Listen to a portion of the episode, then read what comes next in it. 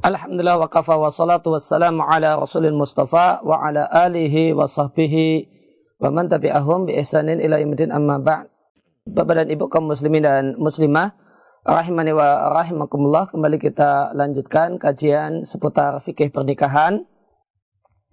Uh, di pertemuan yang lewat kita bahas uh, masalah cacat atau kekurangan fisik pasangan dalam pernikahan dan di pertemuan kali ini kita masih dan di pertemuan kali ini kita masih membahas tentang hal tersebut. Ada dua poin yang akan kita bahas sebagaimana yang telah saya catatkan di papan tulis.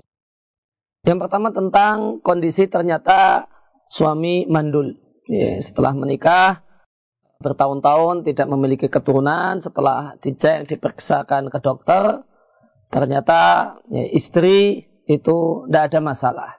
Tidak ada masalah dengan istri, namun ternyata yang bermasalah adalah suaminya.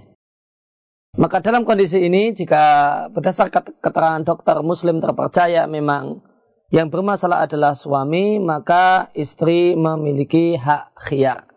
Hak untuk menentukan pilihan, mengakhiri pernikahan sampai di sini, ataukah tetap lanjut, namun dengan rela dengan kenyataan bahwasanya suaminya tidak akan bisa memberikan keturunan kepadanya. Maka di antara keindahan aturan Islam adanya hak khiyar istri dalam masalah ini. Karena Islam mengakui bahasanya istri dalam hal ini perempuan itu memiliki hak untuk punya keturunan.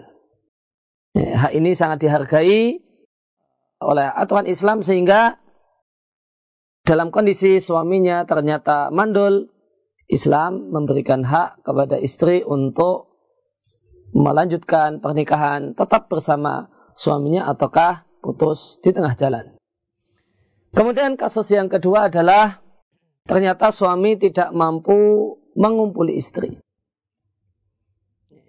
Maka jika dijumpai kasus suami tidak mampu menyetubuhi istri, tentu istri punya hak berkaitan dengan kebutuhan biologis.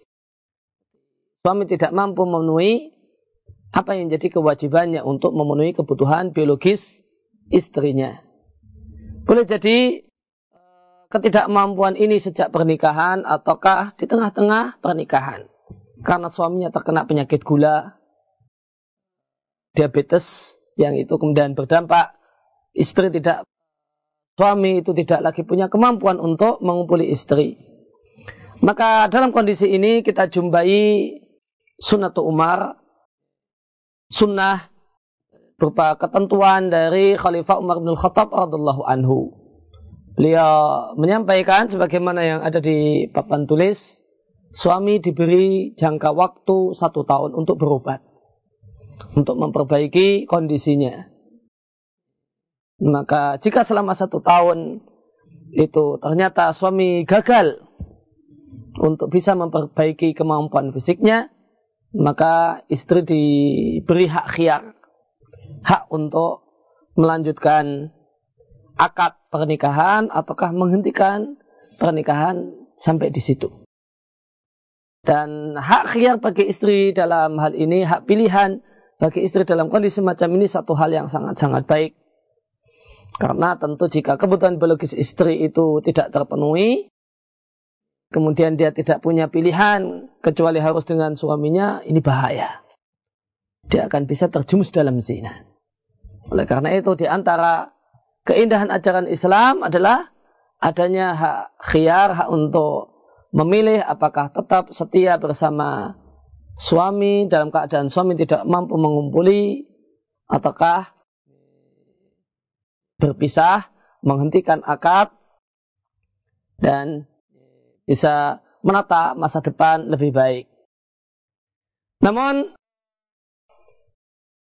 berkaitan dengan masalah hal ini, namun jika ternyata istri itu ridho, rela dengan keadaan suaminya, tentu hak khiar menjadi hilang. Hak khiar, hak untuk melanjutkan akad nikah ataukah menghentikannya di tengah jalan, itu menjadi hilang karena dia telah dengan nyata ridho dengan keadaan apa pun dari suaminya. Demikian yang kita kesempatan kali ini mudah-mudahan menjadi ilmu yang bermanfaat bagi kita sekalian.